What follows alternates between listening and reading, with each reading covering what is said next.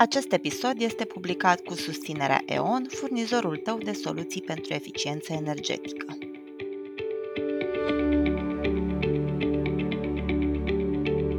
Salutare, dragi prieteni! Bine ați venit la partea a doua a conversației, care trebuie să fie o conversație într-o singură parte, alături de Adela Moldovan, Raluca Anton. Vă pup, vă mulțumesc că ați rămas încă câteva minute să uh, ajungem și la partea de relație a conversației noastre. Uh, în primul episod am povestit despre opera și viața, cine sunt fiecare dintre invitatele pe care le am aici alături de mine. Suntem, noi suntem 15 minute mai târziu, tot, tot dar noi am fapt, rămas și... vor fi uh, niște săptămâni distanță. Am povestit în primul uh, episod împreună despre ideea asta a sinelui social, ne naștem cablați pentru conexiune și din nevoia de atașament, respectiv de a rămâne în conexiune, începem să curatorizăm părți din sine, sinele nostru. Am vorbit despre poli, gândire, emoție, simțire și acțiune. Am dat exemple în episodul pe care, dacă nu l-ați văzut, dragilor, vă recomandăm să începeți cu ăla. Și acum vrem să vorbim despre sinele nostru în relație cu sinele altora, lucru pentru care suntem aici pe pământ, și anume conexiunea, fie că vorbim de cuplu, relații de prietenie, relații de muncă. Raluca, acum un, spre, un sfert de oră, respectiv acum două săptămâni sau cât a trecut între publicarea episodelor tale idee. Te-am întrerupt acum 15 minute. Dacă vrei tu să continui de acolo. Da, mă gândeam uh, ce, ce voiam să spun atunci, dar poate că ar merita acum să, să începem cu, cu citatul acesta renumit al lui Harvey Hendrix, care ne spune, de fapt, e ideea centrală a terapiei Imago. El vine și spune, ne naștem în relații, suferim în relații și tot în relații găsim vindecare. Um, însă și Mie mi-ar plăcea să mai spun, apropo de asta, asta îmi spunea de la uh, ieri când lucram la niște slide-uri, să păstrez ideea centrală și să nu construiesc eu o nouă teorie. Ne, ne pregătim, pregătim acum niște prezentări pentru conferința națională Imago, la care și eu și Raluca avem workshop-uri și amândouă uh, uh, aveți în cadrul avem, avem, niște, avem niște steluțe, niște da, asterixuri. Da, da, da, empatizez foarte tare. Dar ceea ce voiam să spun aici este că discuția noastră din episodul trecut a fost foarte mult în jurul nevoii de creștere a fiecăruia dintre noi. Și chiar asta am și spus, acolo unde există suferință, există potențial de creștere și, de fapt, ideea centrală a fost asta. Odată ce înțelegem cum funcționăm și ne înțelegem mecanismul, putem învăța să adăugăm conținut acolo unde ne lipsește. Însă atunci când vorbim despre vindecare, vindecarea are nevoie de acel spațiu uh, relațional. Da. Și acea întregire de care spuneam și în episodul trecut este o întregire a individului, a sinelui, dar pentru a putea să simțim uh, plenitudinea vieții, avem nevoie de uh, o relație alături de care să trecem sau în care, prin care să trecem prin diverse experiențe care apoi să ne ajute la a ne dezvolta și a vindeca acele suferințe cu care noi uh, am venit în, uh, în relații. Mie îmi place foarte mult o idee care spune că noi nu Uh, uh, nimeni nu ne uh, ciuntează experiența în, uh, în relații, ci noi venim deja cu ea uh, ciuntați, mm-hmm, știi? Noi mm-hmm. venim deja cu uh, anumite suferințe, venim într-un fel sculptați în, uh, în relațiile noastre și relațiile ne potențiază, de fapt, și aici, pe, acele pe aceste sculpturi, pe acest sine sculptat cu care venim fiecare dintre noi, nu ne îndrăgostim întâmplător. Ca să începem, de fapt, de la, de la punctul acesta dacă vorbim de relațiile de cuplu sau dacă vorbim de relații de prietenie, nu întâmplător există niște afinități, nu întâmplător. Am văzut și în primul episod cum am ce... cu unii oameni, respectiv cu alții mai da. puțin. Ne potrivim pe anumite similarități Uh, și asta e diferit un pic la relația de cuplu, pentru că la relația de cuplu atracția care este specifică unei relații romantice nu este atât de mult pe similaritate, cum este într-o relație de prietenie, de exemplu, cât este pe ceea ce ne diferențiază. Și aceste diferențe vin de foarte multe ori în acea completare. Și nu de puține ori, dacă eu am acea latură cognitiv-comportamentală bine dezvoltată, o să mă atragă o persoană care are foarte bine dezvoltată acea latură a simțirii și a corpului. Uh, și o vreme, Asta ne ține împreună și ne dă acel sentiment pe care îl avem de foarte multe ori când suntem îndrăgostiți. Jumătatea mea, ne completăm reciproc. Parcă te știu de o viață. Parcă te știu de o viață, te cunosc, e familiaritatea aceea pe care, din nou, poate să sune ezoteric, dar um, e ceva acolo ce recunoaștem. Și Harville Hendrix, în, în teoria Imago, pe care, pe care a creionat-o foarte bine în, în ultima carte apărut anul trecut, Terapia Imago, uh, asta spune de fapt că noi ne îndrăgostim de părțile noastre pierdute. Da. De ceea ce sculptăm și pierdem în procesul de socializare, cum povesteam în primul episod, le recunoaștem În undeva alții. rapid în Da. relații la celălalt. Ne îndrăgostim de acele părți pierdute ale noastre. Mi se pare foarte faină ideea asta. Noi am făcut la un moment dat un episod despre atractivitate și compatibilitate în cuplu, unde încercam exact asta să decodificăm, că atracția e dată foarte mult, e un proces profund inconștient unde noi identificăm în potențialii parteneri ultra rapid, elefantul nostru aici de față știe să scaneze și identifică matrițele astea pe care le-am învățat în copilărie și în viața adultă identificăm inconștient matrița și căutăm să ne reîntregim. E tot o formă de reîntregire Da, da, da. asta, doar că în relație întregul e dat de doi oameni și o să vorbim probabil că ideal ar fi să fie doi oameni întregi care pot trăi în interdependență, nu doi oameni înjumătățiți sau trunchiați care găsesc, care reușesc în codependență să devină întregi uh-huh. și abia aștept să dezbatem asta. Da. Dar uh, aș tușa, aș puncta încă de la începutul uh, discuției este că ce ne atrage nu ne face neapărat bine. Că e o diferență între ce găsim atrăgător și cum e un partener cu care putem să și trăim. Și aici, cumva, aș testa ipoteza asta cu voi dacă, de exemplu, în cazul meu, eu mă ofer studiu de caz și probabil că oamenii care urmăresc uh, Mind Architect de ceva timp știu, la mine acțiunea e baza personalității, cea mai puternică dimensiune. Gândirea e a doua, cea mai puternică pe măsuratelea și spolii pe care, pentru care am fost încurajat, pentru cum gândesc, pentru cum vorbesc, pentru cum mă port, pentru cum mă prezint social și așa mai departe. Am fost uh, recompensat dacă aveam inițiativă, inclusiv replici de genul ce faci bă, iar stai, pune și tu mâna pe carte, fă și tu ceva, apropo de cum se sculptează polii ăștia. Și uitându-mă înapoi la istoricul meu relațional, fie că vorbim de cele mai lungi relații de aproape 10 ani, fie că vorbim de relații așa de luni de zile sau mai puțin, am înclinația să caut inconștient partenere care au polii ceilalți doi foarte puternici. Sentiment, oameni care vorbesc în emoții, simt, mă bucur, mi-e drag, mi-e dor, mă îngrijorează, mi-e teamă, cu senzitivitate crescută și, în general, și cu o relație bună cu corpul sau cu o împământare, cu o conexiune bună cu corpul. Întrebarea pe care v-aș adresa-o este așa, cu cât o persoană e mai extremă într-unii dintre ei, va căuta o persoană diametral opusă extremă în, ce, în celălalt pol? Inconștient, da. Inconștient, cu cât este mai intensă îndrăgostirea, cam asta constatăm, că și eu am un sine foarte puternic reprimat pe niște dimensiuni și o să mă îndrăgostesc de un partener care are un sine foarte expandat pe dimensiunile pe care eu sunt foarte reprimată. Și aceea reprezintă baza acelei atracții care de foarte multe ori uh, pentru grupul de prieteni, de exemplu, sau pentru familie, pare uh, ușor bolnăvicioasă uneori o atracție la nivel de obsesie. Ne îndrăgostim foarte puternic la modul ăsta. Asta nu e neapărat sănătos, nu e neapărat, n-aș zice neapărat că e și un lucru rău, că e un lucru rău.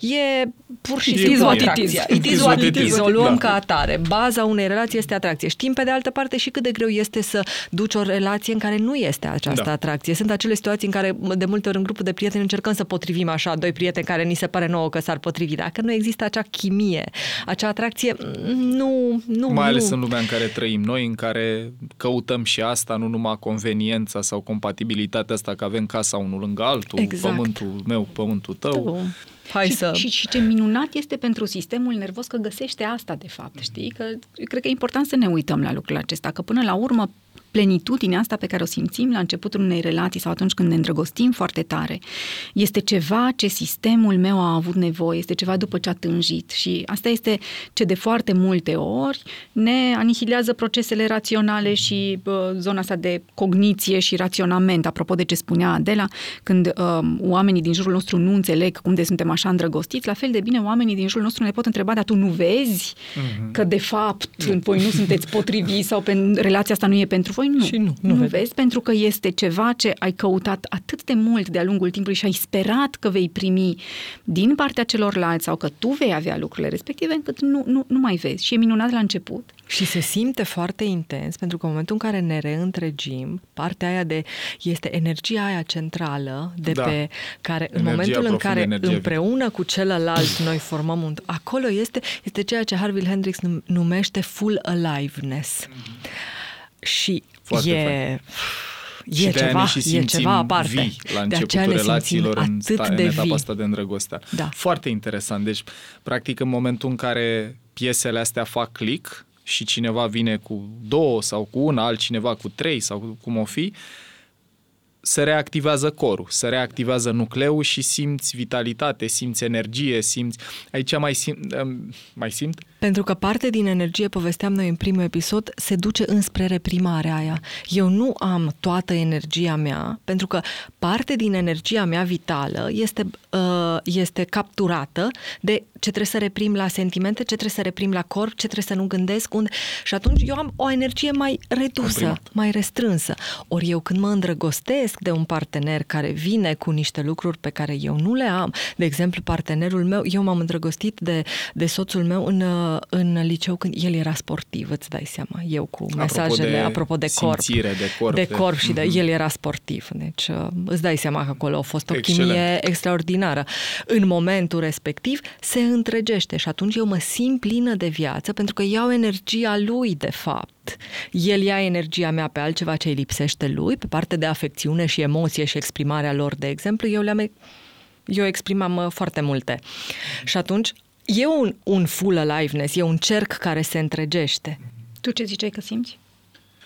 Uh, ce simțeam la momentul la care a apărut uh, ideea asta, dar vezi, să zic că simt.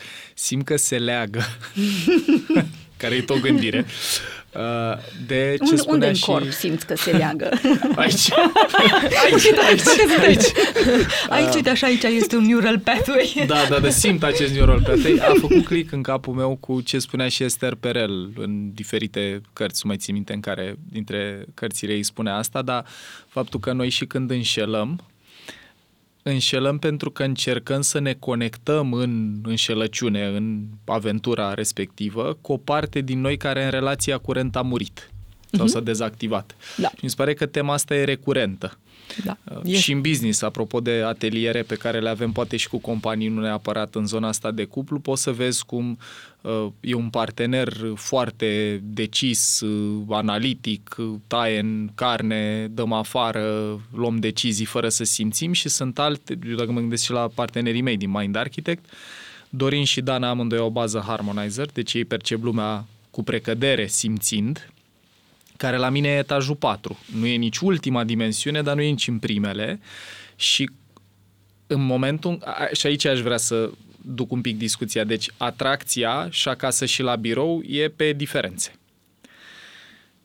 Dacă diferențele sunt prea mari, mai ales dacă nu le conștientizăm, începe să apară consum de energie, că pe noi ne sperie orice nu e familiar, ne consumă energie ce nu e familiar. Mhm, Și e greu atunci când diferențele sunt așa de mari, în momentul în care începem să facem lucruri împreună. Ai. Până Când când avem de stăm de rezolvat povești. probleme, de Dacă fapt. stăm aici la o poveste, la o cină, nu e nicio problemă, oricât de diferiți am fi. E mai interesant cu cât diferența este...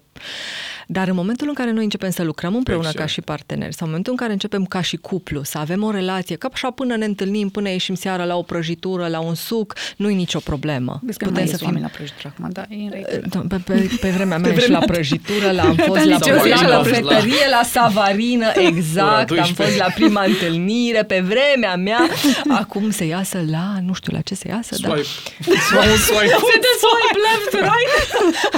Acum în aceste vremuri. Dar în momentul în care începem să ne facem un plan de vacanță, unde să mergem, în momentul în care ne mutăm împreună și trebuie să vedem cine spală vasele, cine face cumpărături, cine și ce plătește înseamnă facturile. să fie vase răspălate, dacă îmi permiteți această Exact. completare. Cum arată vasul spălat? Acesta nu este un vas spălat.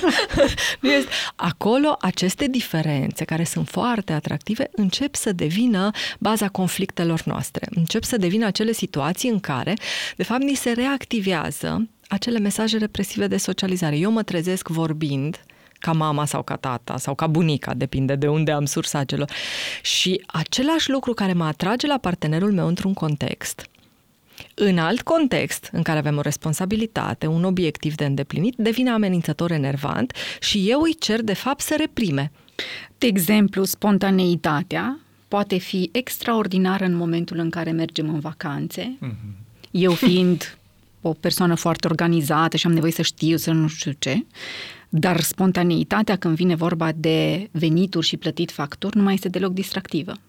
Deci cumva aceeași trăsătură da. care ne atrage la început poate deveni un cost pe măsură ce înaintăm în, în relație. Trebuie să dau și eu un exemplu aici, că eu am avut o conștientizare în ultima vreme. Eu, în mod clar, mă simt atras de persoane care au senzitivitate emoțională crescută. și pentru că e o parte pe care a trebuit să o țin mai sub control la mine, eu am, făcut o, am fost la un liceu profil sportiv, mă rog, liceu era teoretic, dar eu am fost la volei dintre a 5 ani a 12 vă dați seama că nu, voleibaliștii nu eram încurajat să simțim foarte mult, colegul Vlad aici de față. Da. Uh, odată, doi, dacă mă uit, mai simt să fac legătura asta, dacă mă uit și la linia mea paternă, de pildă, tata tot pe măsuratele are dimensiunea asta emoțională, penultima dimensiune a personalității, cu un tată care i-a murit când avea 5 ani, o pierdere extraordinar de greu de dus pentru un copil de vârsta aia care l-a cam invitat să nu mai simtă. Nu l-am auzit exprimând uh, emoții, mi-e dor, mi-e drag, te iubesc, mi-e frică, sunt trist niciodată. Nu. Deci, de aici vine. Dar, în relații, mi-am dat seama, apropo de ce descriai cu o trăsătură care e utilă sau atrăgătoare într-un context în altul poate să fie obositoare, eu la începutul relațiilor simt foarte multă atracție dacă persoana respectivă poate să vadă frumosul dintr-o picătură de apă care să prelinge pe nu știu ce, poate să, să oprească și să drăgălească un cățel sau lucruri de felul ăsta, ceea ce arată mie inconștient îmi dă sentimentul ăsta că aici fereastra emoțiilor e puternic deschisă, polul ăsta e puternic energizat, dar aceeași energie în momentul în care eu vin obosit și nu mai am cea mai blândă sau caldă sau empatică energie și zic, te rog, duci tu cana asta în chiuvetă aceeași senzitivitate emoțională acolo începe să mă deranjeze. Pentru că de ce e personal? Pentru că de ce contează uh, cum ți-am zis-o, dacă am zis-o sau am făcut-o, de ce contează asta? Și mi-aduc aminte în școala de coaching pe care am făcut-o, persoana cu care lucram eu sesiunile 1 la 1 m-a ajutat să conștientizez asta. A zis, băi, vezi că exact trăsăturile care te atrag la început, care are nevoie de tine, că îți dă voie să faci, Că eu știu să umplu în relații spațiul ăsta cu făcutul. Exact partea care te atrage la început, după niște timp când, să mai, când, mai, când apare niște adaptare hedonică, nu mai ai sistemul nervos inundat în dopamină, endorfin, oxidot, toate Și așa alea. mai departe, când scade nivelul ăsta, începe să te irite.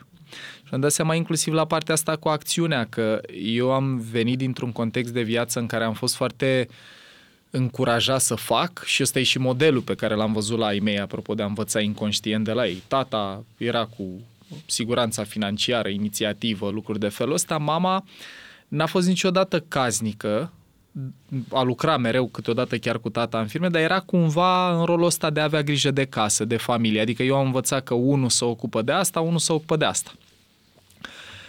În contextul modelului ăstuia pe care l-am văzut la ei, inconștient, evident, am căutat același lucru. Dacă eu fac, rezolv probleme, produc bani, am grijă de familie, restul e la tine. Și aș scoate în evidență și faptul că de multe ori astea sunt lucruri pe care noi nu le vorbim explicit cu ălălalt. Intrăm într-o dinamică, merge până la un punct bine, după care încep să apară tensiuni. Eu am prieteni adulți și oameni inteligenți, cu doctorate chiar, nu psihologie neapărat, dar nu sunt și oameni în psihologie la fel se întâmplă, stai liniștit. Nu, no, unde Bă, da, tu ai vorbit vreodată la începutul relației despre ce aștepți tu de la ea sau ea de la tine sau tu ce vrei să faci, ce știi să faci și ea ce știi? Nu. Nu. Nu o să facem dar asta nici nu niciodată. Început, nici pe parcurs. Nici pe parcurs, dar mai ales la începutul relației nu vom face asta, pentru că la începutul relației a fi îndrăgostit înseamnă și iluzia că suntem la fel. Și atunci foarte multe din aceste așteptări care sunt destul de implicite și pentru noi, eu automat din acea familiaritate, din acea recunoaștere, eu o să presupun că tu vrei același lucru ca mine. Și mai târziu, când dispare hormon, uh, Mixul. mixul ăla, cocktailul ăla de hormoni, acolo începem să vedem diferențele și acolo începe să te irite și încep să apară conflictele. Mhm. Acele conflicte care încep să apară sunt, de fapt, oportunitatea să începem să creștem. Doar că cei mai mulți dintre noi avem o relație foarte inconfortabilă cu conflictul, cu cearta, cu a discuta, cu a ne pune la masă și a avea o discuție din asta profundă, cum spui tu. Stai un pic să vedem care sunt așteptările noastre. Tu ce-ți dorești de fapt de la relație? Eu ce-mi doresc? Suntem foarte mult pe pilot automat în relații, fără să stăm să discutăm lucruri nu esențiale, mai mult decât esențiale și în momentul în care apare un conflict, tendința noastră este să fie să băgăm capul în nisip ca struțul, Mhm. Fie să plecăm. fie să plecăm, fie cumva ne ascundem de acest conflict și fugim exact de contextul în care durerea care vine din acel con- conflict ne-ar spune e momentul să schimbăm ceva. Mhm. Și acolo am intrat în acel proces de creștere și dezvoltare care ne duce din acea atracție inconștientă, care e plăcută, e interesantă, dar nu e neapărat sănătoasă, cum bine spuneai tu la început, ne poate duce înspre o iubire matură, o relație conștientă unde să fie și fan și plăcut, că e păcat să pierdem partea asta, dar unde putem să și creștem împreună și să...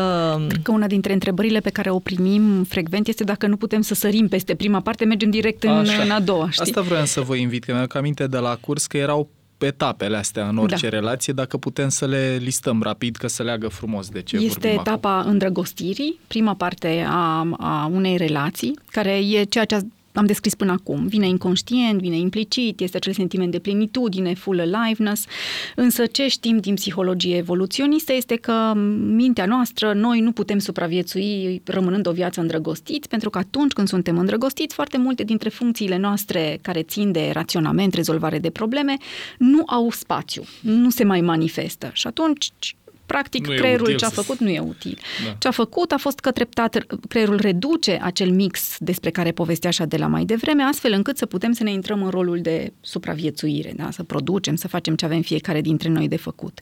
Doar că atunci când intrăm în rolul acesta de a face ce avem fiecare dintre noi de făcut, dacă suntem într-o relație de cuplu și avem obiective comune, felul în care vrem să rezolvăm acele probleme e diferit în funcție de sculptura cu care venim fiecare dintre noi în relație. Unii dintre noi suntem, ocupăm foarte mult spațiu pe a face, în mod tipic ne vom îndrăgosti de cineva care... Unii. Unii dintre noi care, care simt. Și atunci când avem probleme de rezolvat, disonanța asta, diferențele astea dintre noi doi devin amenințătoare. Însă noi avem nevoie de atașamentul de la începutul acelei relații, pentru că și aici evoluționist pare să că avem nevoie de undeva 2 ani să construim acest atașament, astfel încât, de fapt, corpul poate în acești doi ani, din perspectiva psihologiei evoluționiste, să producă un pui și să perpetueze specia. Și atunci e perioada de care avem nevoie pentru a rămâne împreună și a ne lua de fapt un angajament. Dincolo de asta avem nevoie de acești doi ani pentru că ei de foarte multe ori sunt resurse. Asta vreau să zic. Că Reprezintă și dacă resursă nu facem pentru. pui, perioada aia Da. frumoasă Devine e o de- resursă, e o pentru resursă, când devine da. nasol. Sperând constant că vom ajunge din nou acolo. Însă mintea nu ne va mai duce din nou acolo, decât dacă vom deveni conștienți de ceea ce ni se întâmplă nouă ca indivizi în relația asta, dacă înțelegem fenomenul din spatele funcționării personale a relației și muncim conștient În pentru a așa putea fel să... încât Și a- aș sublinia un cuvânt din ce ai spus, Răuca, și anume muncim. Eu cunosc, e și în, în repertoriu personal asta, am trăit-o, dar cunosc o grămadă de oameni care în continuare folosesc argumentul, bă, dacă ne potrivim, merge de la sine. Știi, Este să ne un- înțelegem de la sine. ce cu atâta vorbăraie, ce cu atâta uh, stat la masă și mă uit un pic în ochii celor care ne privesc. E o înclinație mo particulară a bărbaților asta, o zic uh, și în cunoștință de cauză. Nu să crezi că dacă ne înțelegem bine merge de la sine, dar foarte multe persoane care ne ascultă, publicul Mind Architect fiind jumătate uh, plus femei, spun că eu am înțeles lucruri din registru a ce vorbiți, teoria atașamentului sau atracție și compatibilitate și încerc să le vorbesc cu masculul de acasă și ăsta spune, băi, iar ai fost la cursuri de alea? Mă spune, bine, ce... Iar dai banii pe prostit. Da, și nu toată lumea. Sunt și o grămadă de bărbați la Sigur. care a început să apară preocuparea pentru asta, dar aș con- nu că aș contesta, aș provoca ideea că dacă uh, m- suntem suflete pereche, orice ar însemna asta, merge de la sine. Nu merge de la Bănuiesc că sine. și în experiența voastră și personal și profesional e nevoie de muncă în orice relație după perioada asta de îndrăgosteală, de infatuare, e nevoie și de efort. E nevoie de efort, e nevoie de muncă, e nevoie să conștientizeze. Acum, sigur că este o diferență între muncă și chin și nu ne dorim să fim în relații în care ne chinuim, pentru că știm cum arată și aceste relații, în care ne chinuim și ne, uh, eu zic de multe ori, ne otrăvim reciproc viețile. Uh, Nu ne dorim să fim nici acolo, însă o relație nu poate să meargă de la sine. Merge de la sine atâta timp cât suntem îndrăgostiți și atâta timp cât nu avem responsabilități majore pe care să le împărțim. Putem să avem separat fiecare responsabilități majore, dar nu avem a shared life. Nu, nu chiar împărțim viața. Acolo merge de la sine. Momentul în care începe să devină dificil este un pic mai provocator pentru bărbați, se leagă de ce discutam în, prima, în primul episod, pentru că e partea de simțit.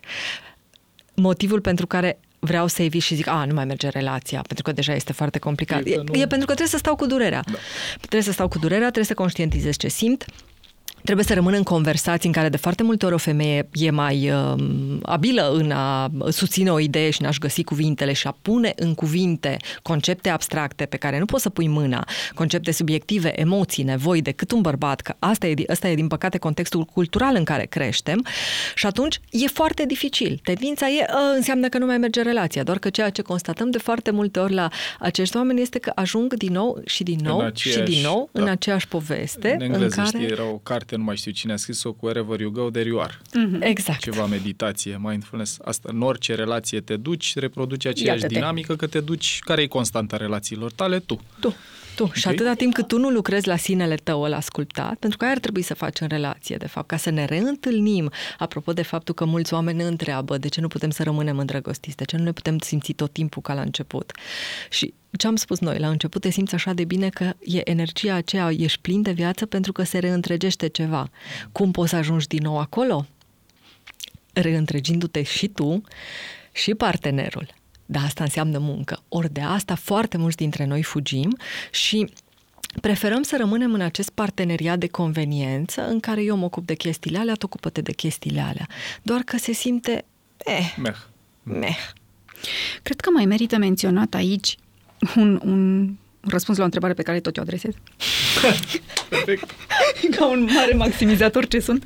De ce ne-a apucat acum? Știi, să povestim despre că, dar până acum nu sunt relații de când lumea și pământul și ăia nu s-au adresat atâtea întrebări despre de ce trebuie să investim și să depunem Foarte faină efort. întrebare. Însă, dacă ne uităm la, la specificitățile culturale, nu orice cultură își adresează această întrebare, iar această întrebare este de obicei adresată în culturile care ajung să aibă oportunitatea să-și adreseze această întrebare pentru că își îndeplinesc nevoile de bază. Fie singur, fie împreună, din ce în ce mai mult singuri. Nu mai avem nevoie de um, um, un- Codependența. co- codependența aceea. Și atunci, sigur că odată cu trecerea timpului, inclusiv în știință, inclusiv în domeniul psihologiei, au început să apară tot mai mulți specialiști în domeniul acesta relațional, pentru că până nu de mult, practic ce se întâmpla? Oamenii ajungeau împreună pe niște, cum spuneai Conveniențe. tu, conveniențe, împărțim teritoriile și ei porneau din start cu această idee că este un, sună, Aranjament. un aranjament, Era un, un business, aranjament, da, cumva. asta, asta și istoric. Da. Da. Căsătoria nu exista istoric decât uh, ca un contract între familii bogate. Săracii nu se căsătoreau, când căsătoreau. aveau nimic Da, de părțit, da, da. de fapt. Și atunci, Foarte practic, ce, ce se întâmplă acum este că odată cu uh, faptul că avem niște nevoi de bază îndeplinite, atunci și nivelul de curiozitate a început să, să crească și atunci îmi dau voie să experimentez mai multe relații, îmi dau voie să simt mult mai intens pentru că am loc să fac chestia asta. Și mai e încă o variabilă importantă aici, faptul că trăim mult mai mult decât trăiau oamenii în urmă cu 100 de ani. Dacă în urmă cu 100 de ani trăiam 50 de ani și stăteam 25 într-o relație. Acum media de vârstă este 70. 75. Studiile vin și ne spun că s-ar putea ca ai noștri copii să trăiască până aproape de 100 de ani. Deci aia înseamnă că angajamentul de a sta De în relație trei, cu cineva patru e de luni. 3, da. Deci trebuie Și să tot stau, pe trebuie aceste- ce dubios sună, dar- dar- Trebuie să invitația este de a sta într-o relație uh, Mult mai mult timp. mult mai mult 50 de ani, 60 de ani, 80 de ani. ceea ce necesită Doamne ajută. un efort enorm. Da. Practic. Și de aici nevoia de a munci la relație, pentru că munca nu mai este una de a aduna cartofi în beci, ci munca este una de a putea să trăim mai bine împreună. Și e și cu atât mai greu de măsurat, că pe cartofi poți să-i numeri, Mhm. dar a trăi mai bine împreună ce înseamnă? E o chestie așa. Cum, cum măsurăm? Mhm. Asta? Calitatea vieții noastre, de fapt, se schimbă și modul în care ne uităm la ea. Pentru că un cuplu, acum 100 de ani, cum spune Raluca, dar în generația bunicilor noștri, de ce se forma un cuplu? Pentru că nu puteai să supraviețuiești singur. Pentru că, de ce făceai mulți copii? Pentru că Aveai nevoie. aveai Sursă de nevoie. muncă. Aveai Da. nevoie. Focusul cuplului, familiei, comunității era supraviețuirea. Trebuia să treci iarna și să ai suficient de mâncare.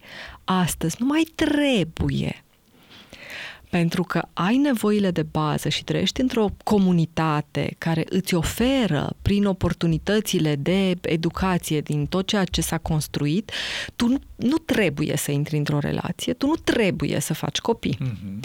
ci alegi. Lucru care mi se pare foarte prezent, mai ales la generații Da. chiar și mai tinere decât suntem noi. Mi se pare că acolo se vede foarte clar că nu prea mai fac nimic pentru că trebuie, nici personal, nici profesional. Avem și un exemplu aici, apropo de uh, sora unuia dintre colegii noștri, care colegul nostru îi spunea surorii lui, care e mai mică cu vreo 10-12 ani decât el, că merge la o nuntă și întrebarea ei a fost Do people still do that? ok. și noi, Iată. bătrânii, știam ceva de genul. Dacă te Ăștia invită, mai fac! uh, foarte, foarte interesant și mi se pare că aici o să se schimbe o dinamică suntem în teritoriu necartat cumva, pentru că e prima dată în istoria omenirii când nu mai avem nevoie să fim unii cu alții din rațiuni De exterioare, de supraviețuire. supraviețuire, de bă, fie siguranță fizică, fie prosperitate economică. Aș pune pe masă și statistica asta, uh, cum să zic, dificilă, dar reală, și anume că rata divorțurilor a depășit 50%, deci mai mult de unul din două cupluri care sunt, se căsătoresc divorțează și nu neapărat să protejăm instituția căsătoriei cu orice preț, dar ideea asta că ne e din ce în ce mai greu să rămânem împreună, Da. lucru care are și o valență pozitivă, că acum putem să alegem dacă rămânem împreună sau nu. Nu, ne, Și nu sunt mai facem de studii. gura satului. Te rog, te Sunt rog. studii care arată, de fapt, cât de mult ne costă financiar divorțul. Și de aceea, în multe societăți, la, până la un anumit nivel de dezvoltare socioeconomică, de foarte multe ori un cuplu nu-și permitea să divorțeze, pentru că nu pot supraviețui financiar singur. Ori în momentul în care ajungi la nivel de societate, vorbesc aici, la un anumit nivel financiar, îți permiți să te desparți uneori și îți permiți să mergi în, într-o altă relație. O altă relație care de multe ori îți oferă un alt context și o altă oportunitate. Sigur că unii dintre noi trecem din relație în relație, cum povesteam puțin mai devreme, pentru că evităm creșterea, dar unii dintre noi ajungem într-o altă relație tocmai pentru că am crescut și pentru că în actuala relație fie nu mai putem crește, fie partenerul nu este dispus să crească alături de noi. Uh, Apare și, și această situație. Noi foarte mult în uh, terapia de cuplu, de exemplu, ne confruntăm cu această um, cu acest înțeles limitat al terapiei de cuplu ca însemnând doar să ne împăcăm și să rămânem împreună. Nu cu orice cost, nu cu orice preț. Uh, indicatorii unei relații de succes nu, nu sunt doar ani de relație, Foarte Uh, valoros. nu sunt doar să rămânem împreună, ci este calitatea relației. Și acum ne permitem să ne punem întrebarea dacă ne dorim să rămânem împreună și alegem să rămânem împreună, față de generațiile anterioare care nu aveau luxul de a-și pune această întrebare și focusul nostru împreună ca și cuplu era pe exterior, pe supraviețuire, pe ce se întâmplă acolo, pe ce pericole vin. N-apucam să stăm foarte mult, să vedem diferențe, să vedem acum, pentru că suntem într-o mai mare siguranță, cu mai multe nevoi de bază îndeplinite, noi ne uităm mai mult unul la altul și la spațiul care se construiește între noi. Și spunem, "A, știi, nu e așa de bine aici, nu ne simțim atât de plini de viață, nu este atât de interesant. Apropo de energia Da. profundă. Și asta pentru generația bunicilor noștri, de exemplu, poate să sune că suntem niște fițoși, știi?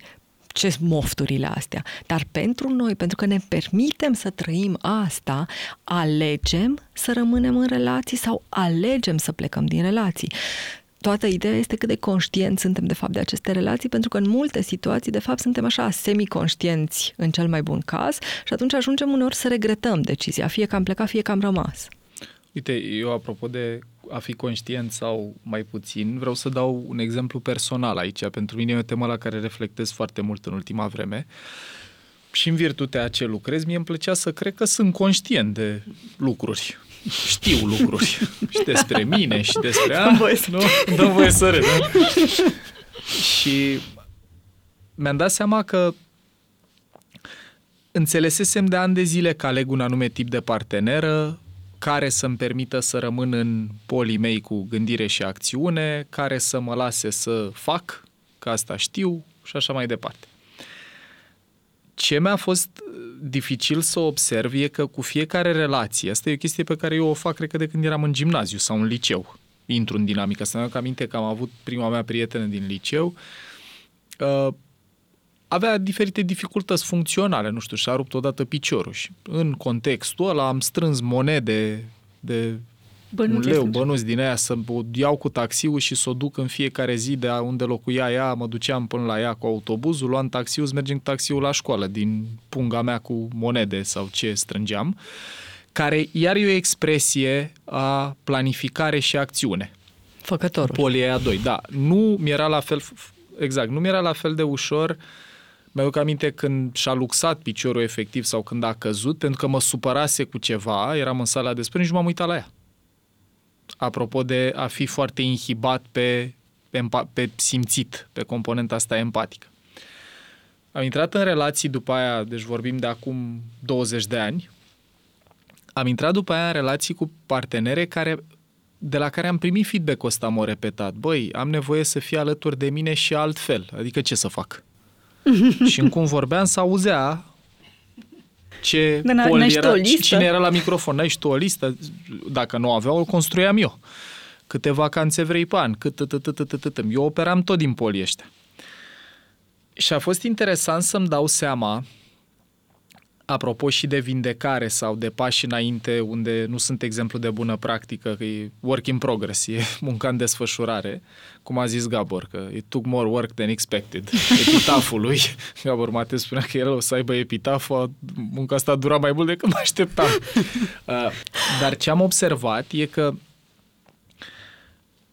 deși conști, cognitiv, rațional, puteam să înțeleg polarizarea asta, abia când am început să-mi ascult mai mult corpul, partea de simțire, care mi-a informat și stări emoționale, tristețe, frică, furie, dor, regret, abia atunci am început să simt la ce se referă.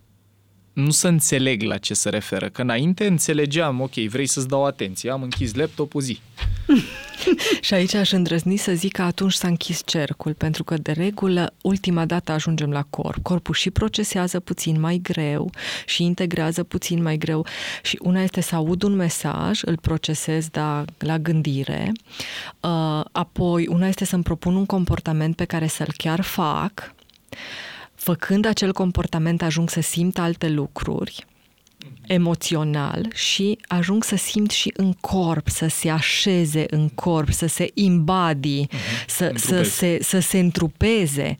Și atunci am cercul întreg, Complet. am experiența, atunci pot să spun cu adevărat că experiența mea este completă sau integrată, că tot vorbeam în primul episod de Daniel Siegel și de o experiență integrată în care am... Și asta este o experiență integrată, de fapt, și de asta nu putem să fim cu adevărat împliniți, mulțumiți, dacă eu mă bazez doar pe partenerul meu să ducă anumite domenii ale sinelui meu. De asta nu suntem bine pentru că și eu am nevoie de cercul acesta complet în care să simt și atunci altfel sună lucruri pe care le știm și noi avem destul de des uh, în ultima vreme astfel de discuții în care acum spunem, aha, abia acum am înțeles chestia. Știi chestia de care discutăm noi de 10 ani?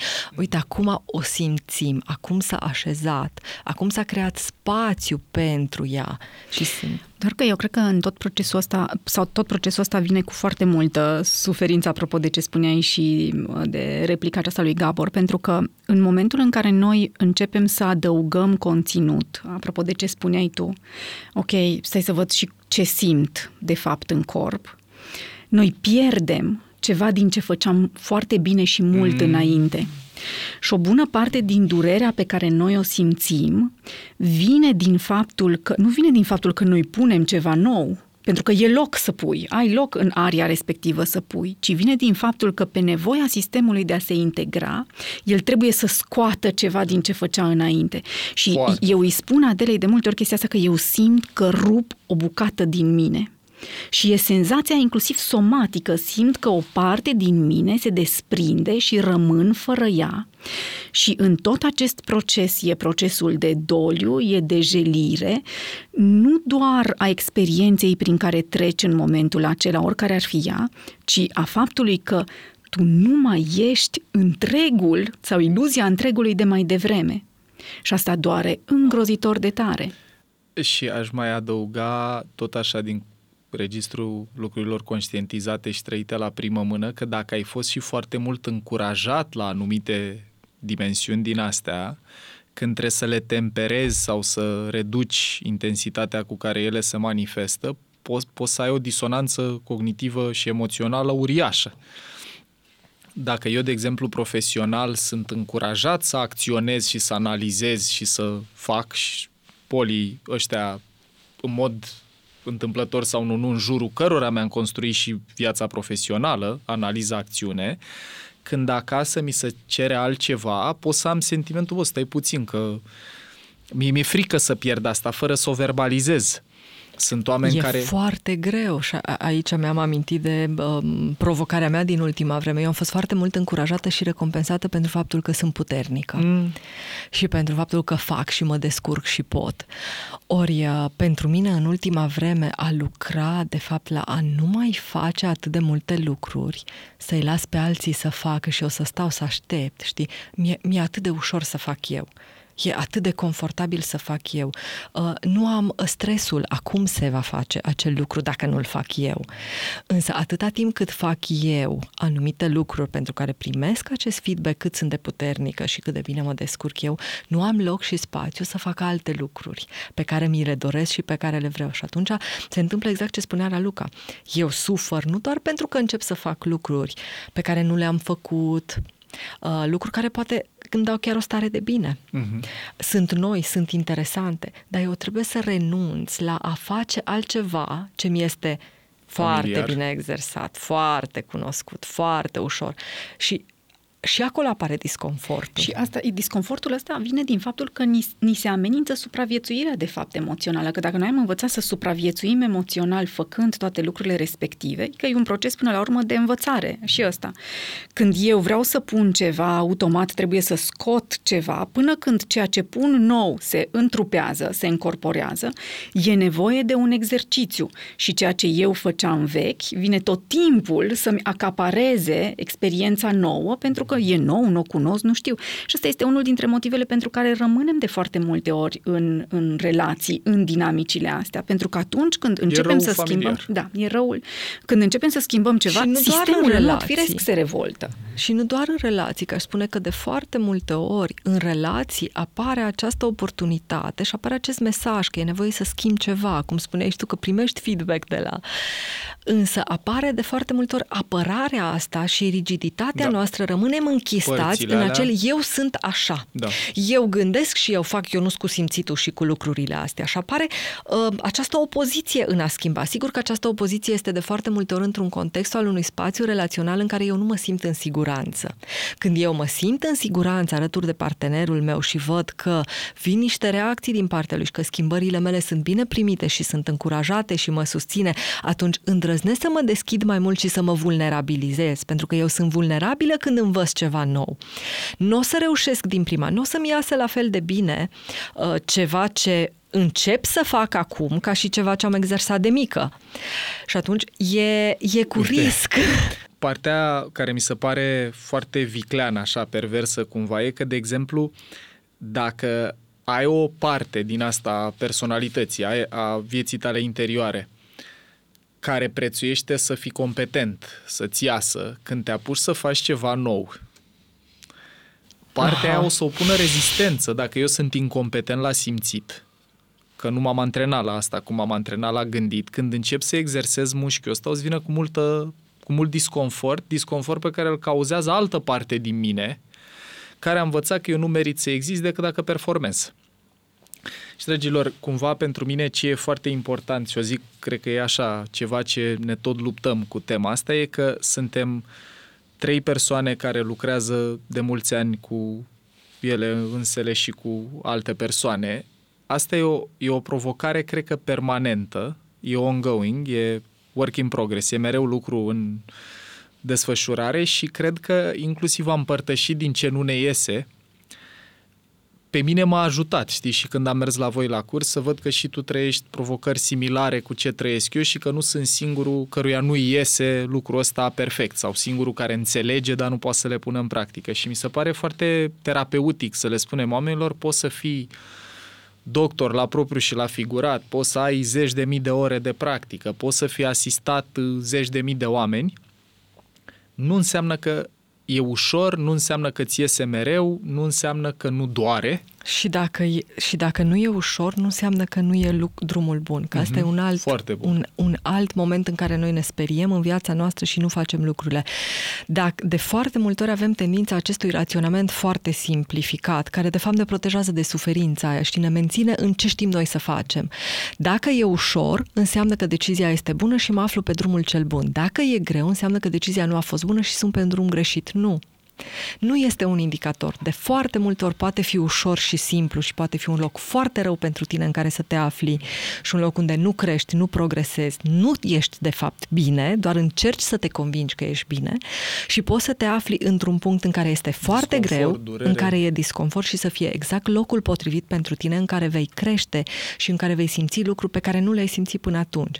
Și cred că e foarte valoros să vorbim despre asta și să, să, norm, să, să normalizăm de fapt, procesul acesta de creștere, de dezvoltare și noi, terapeuții, avem dificultățile noastre relaționale și eu, terapeutul, sunt mamă care o dau de gard de foarte multe ori. Nu înseamnă că dacă am această profesie de terapeut, uh, fac totul perfect cu copiii mei. Copiii mei nu sunt copii perfecți și nu ar trebui să aibă această presiune asupra lor de a fi copii perfecți, pentru că eu am o anumită meserie, oricare ar fi ea.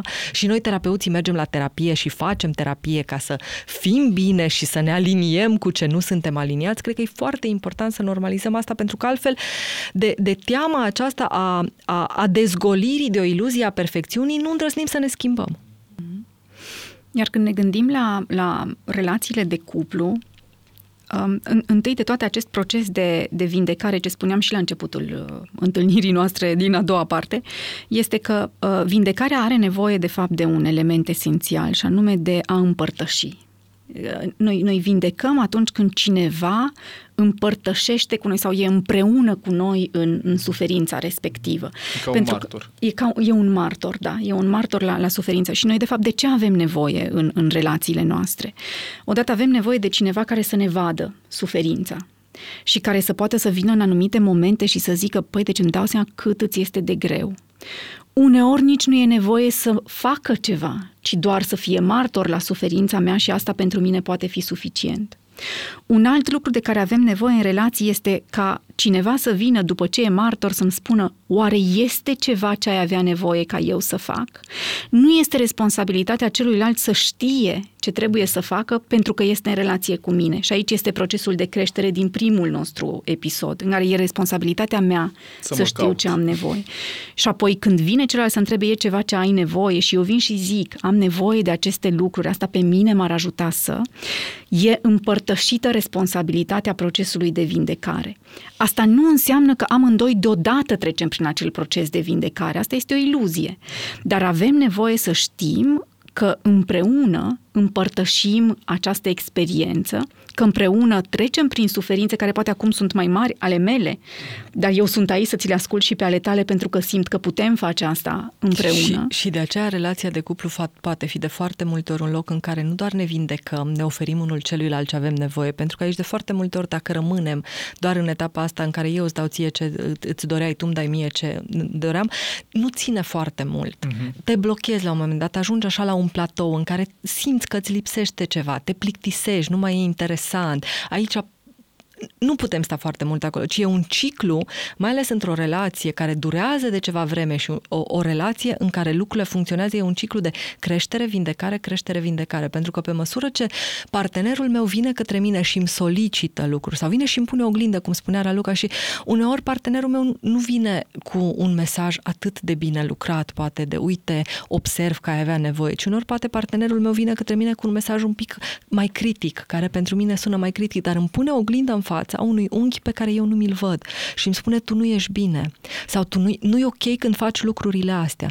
Ori dacă eu doar mă apăr Asta. și nu ascult ce spune partenerul meu și cred că toți am fost pe acolo în Absolut. diferite momente relații și am fost în relație în momente și chiar uh, zilele astea vorbesc cu soțul meu de, situa- de momente în care spun da, știu, dar nu te auzeam. Nu puteam să te aud atunci pentru că nu eram pregătită pentru acest mesaj al tău și îl respingeam din start, te atacam cu altceva și eram într-o luptă pentru putere. Ori acum aud altfel ceea ce îmi spui. De ce aud altfel ceea ce îmi spui? Nu neapărat pentru că s-a schimbat ceva în relația noastră, deși și acolo, ci pentru că eu lucrez la mine în terapie și a crescut un pic spațiul în care eu pot să aud și să primesc mesaje despre mine, pentru că nu mă mai copleșește ceea ce simt și ceea ce mi se întâmplă. Și atunci mesajele care vin de la el și îmi spune, uite, tu nu ești bine acolo, pot să le aud altfel. Ori apoi modul în care eu schimb și pun în spațiul dintre noi ceea ce eu lucrez la mine, îi oferă lui altceva. E o dinamică, Prin urmare, el vine către mine cu o altă energie, și eu merg ăsta... către el cu o altă energie și aici ne, ne vindecăm și ne îmbunătățim relația. Procesul este același, și în conflict, doar că spirala este descendentă. Doar că aici există un element esențial și mie, eu aș îndrăzni să spun că este o regulă a funcționării relațiilor. E important ca amândoi să aibă disponibilitate să treacă prin acest proces pentru că altfel e, e atât de mare discrepanța între cei doi la un moment dat, încât oricât de mult s-ar chinui, nu se mai aud unul pe altul da. pentru că vorbesc limbi diferite. Și e, e, eu pot să vin înspre tine să-ți spun, Paul, am nevoie și tu să zici da, da și să nu se întâmple nimic, Paul, nu mai pot, Paul, am nevoie. Și, și eu vin și cer, cer, cer, cer, iar când ceea ce primesc în schimb este disponibilitate, dar nu se... Nu e rezolvă sau whatever ce spun, spun eu acolo, voi învăța să-mi rezolv singură, mai ales eu pe suprafuncționarea mea. Și amplifici, te duci și mai adânc în spirala, în, în procesul familiar. Eu la asta cu disponibilitatea simt să zic un lucru pe care cred că l-ați trăit și în cursurile cu companii și poate și în interacțiuni clienți individuali. Băi, chestia asta cu disponibilitatea e e ceva foarte ignorat, aș zice, pentru că noi uh, trăim cu sentimentul, am ascultat un podcast sau am citit o carte sau am mers la o curs și am înțeles, ceea ce e super, că e primul pas. Dacă nu înțelegi și nu conștientizezi, n-ai ce să faci. Dar după aia disponibilitatea zic și la persoana întâi. Eu mi-aduc aminte nenumărate discuții în care persoane din jurul meu și în relații de cuplu îmi spun, bă, muncești prea mult. Ești tot timpul obosit exact în linie cu ce spuneți, le auzeam de multe ori sub formă de critică, în felul în care s-a structurat sinele meu, critica aia însemna respingere, pierderea iubirii, deveneam instant defensiv. Și mi-am dat seama că disponibilitatea, eu fiind acum, după cum se vede, în anul de pauză, a apărut în momentul în care, și și iar e work in progress, adică nu vreau să dau de înțeles că mi iese, dar am început să observ lucruri și să le simt în truparea aia de care vorbeam, să nu fie doar gândire, doar polul de sus, ci și simțire și senzație corporală, mai puțină acțiune, că la mine asta era de temperat, în momentul în care am început să am bandă.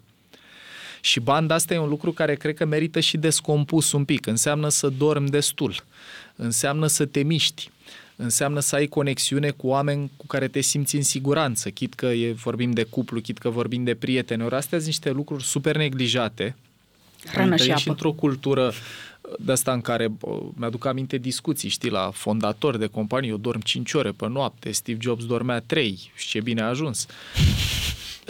Asta vreau să scot în evidență. Deci da. să cumva să ne dăm update, să actualizăm și percepția asta, că ave- noi nu avem un sistem nervos acasă și altul la birou și unul în relație și altul cu copilul, e același și banda aia înseamnă să pui pauze, să uh, pui limite. Cu resurse. Da. Să ai grijă. Eu, eu aș spune că poate cuvântul ăsta, disponibilitate, e așa prea un neologism. Aș spune că e vorba de grijă. Pentru că dacă eu am grijă de mine, asta înseamnă că dorm, că mă hrănesc, că mă grijesc și am grijă de relație, pentru că ce înseamnă disponibilitatea în relație e dată de sentimentul de siguranță. Mm. Dacă eu am grijă ce spun și cum spun, dacă vin cu grijă înspre tine, pentru că una este să-ți spun că muncești prea mult și să vin cu grijă spre tine și alta este să vin cu reproș spre tine, pentru că faptul că tu muncești prea mult mă lasă pe mine fără niște resurse și eu vin dintr-un loc de durere și suferință și spun muncești prea mult.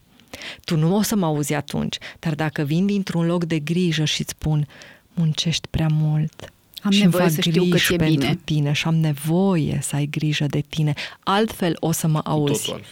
Aș spune că grija asta, dacă avem grijă, acolo o să avem resursele necesare să fim disponibili și pentru procesul de schimbare, și pentru procesul de creștere, și pentru noi înșine, pentru relația noastră, pentru a întregi grijă. Pe final, mi se pare că am ajuns într-un spațiu foarte bun și uh, cu claritate, așa, deci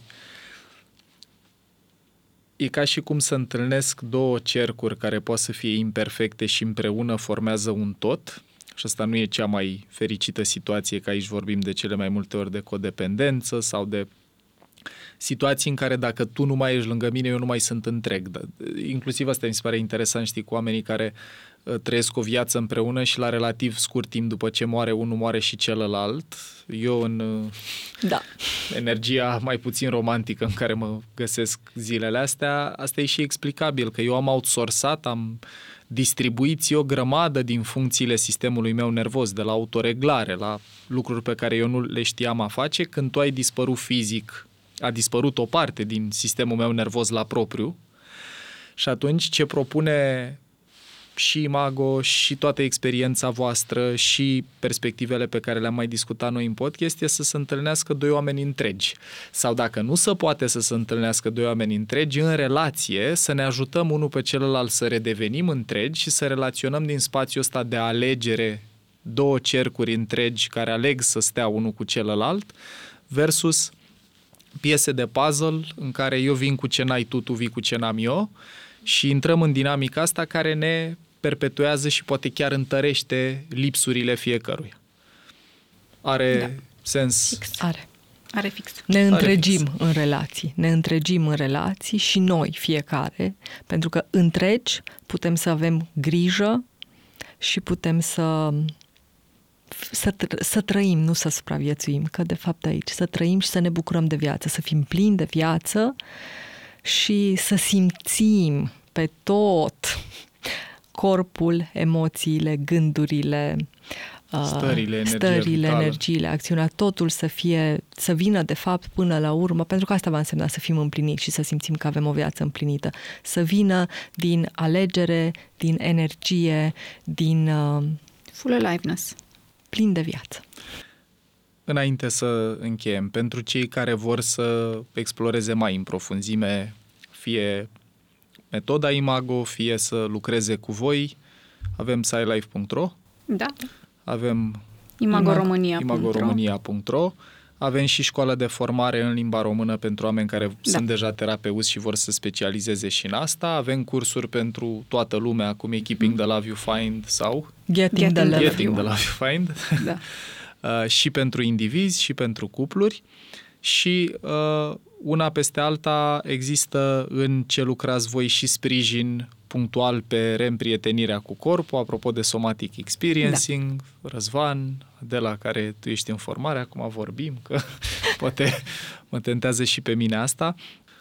Una peste alta, din toată conversația noastră în două părți, eu simt că suntem împreună în călătoria asta și că toate provocările pe care le trăim sunt comune, nimeni nu scapă de ele, nu suntem privilegiați pentru că putem să vorbim o oră despre asta sau că am citit cărți sau am făcut formări. E diferența între cunoaștere și înțelepciune. Suntem mai mulți oameni conștienți, îmi place mie să cred, dat fiind și câte conversații sunt pe subiect și că sunt și în limba română și simt să vă mulțumesc și pentru podcastul pe care îl faceți și pentru conferințele la care vorbiți și să le mulțumesc și celorlalți, de la Mihai Morar, la Damian Drăghiș, la alți oameni care au popularizat conversațiile astea despre cunoaștere de sine și relație. Gașpar, trebuie să-l menționăm și pe el, cu pagina de psihologie, cu uh, contul lui personal și cu tot ce face acolo. Și concluzionăm, dragilor, că suntem, ne naștem în relație, ne traumatizăm în relație, ne vindecăm în relație și cumva relațiile sunt cel mai important lucru măsurat care contribuie la satisfacția vieții noastre și merită să trăim mai conștienți, să avem mai multă grijă și disponibilitate și să ne bucurăm de viață. Ne bucurăm de viață fiecare din cercul lui, dar și împreună. Ce bine e să știm că Vă suntem mulțumesc. împreună, de fapt. Vă mulțumim mulțumesc din toată inima, vă mulțumesc, mulțumim. iubiți, dacă a stat cu noi până la final și vă dorim uh, relații rotunde și cu voi și cu cei din jur.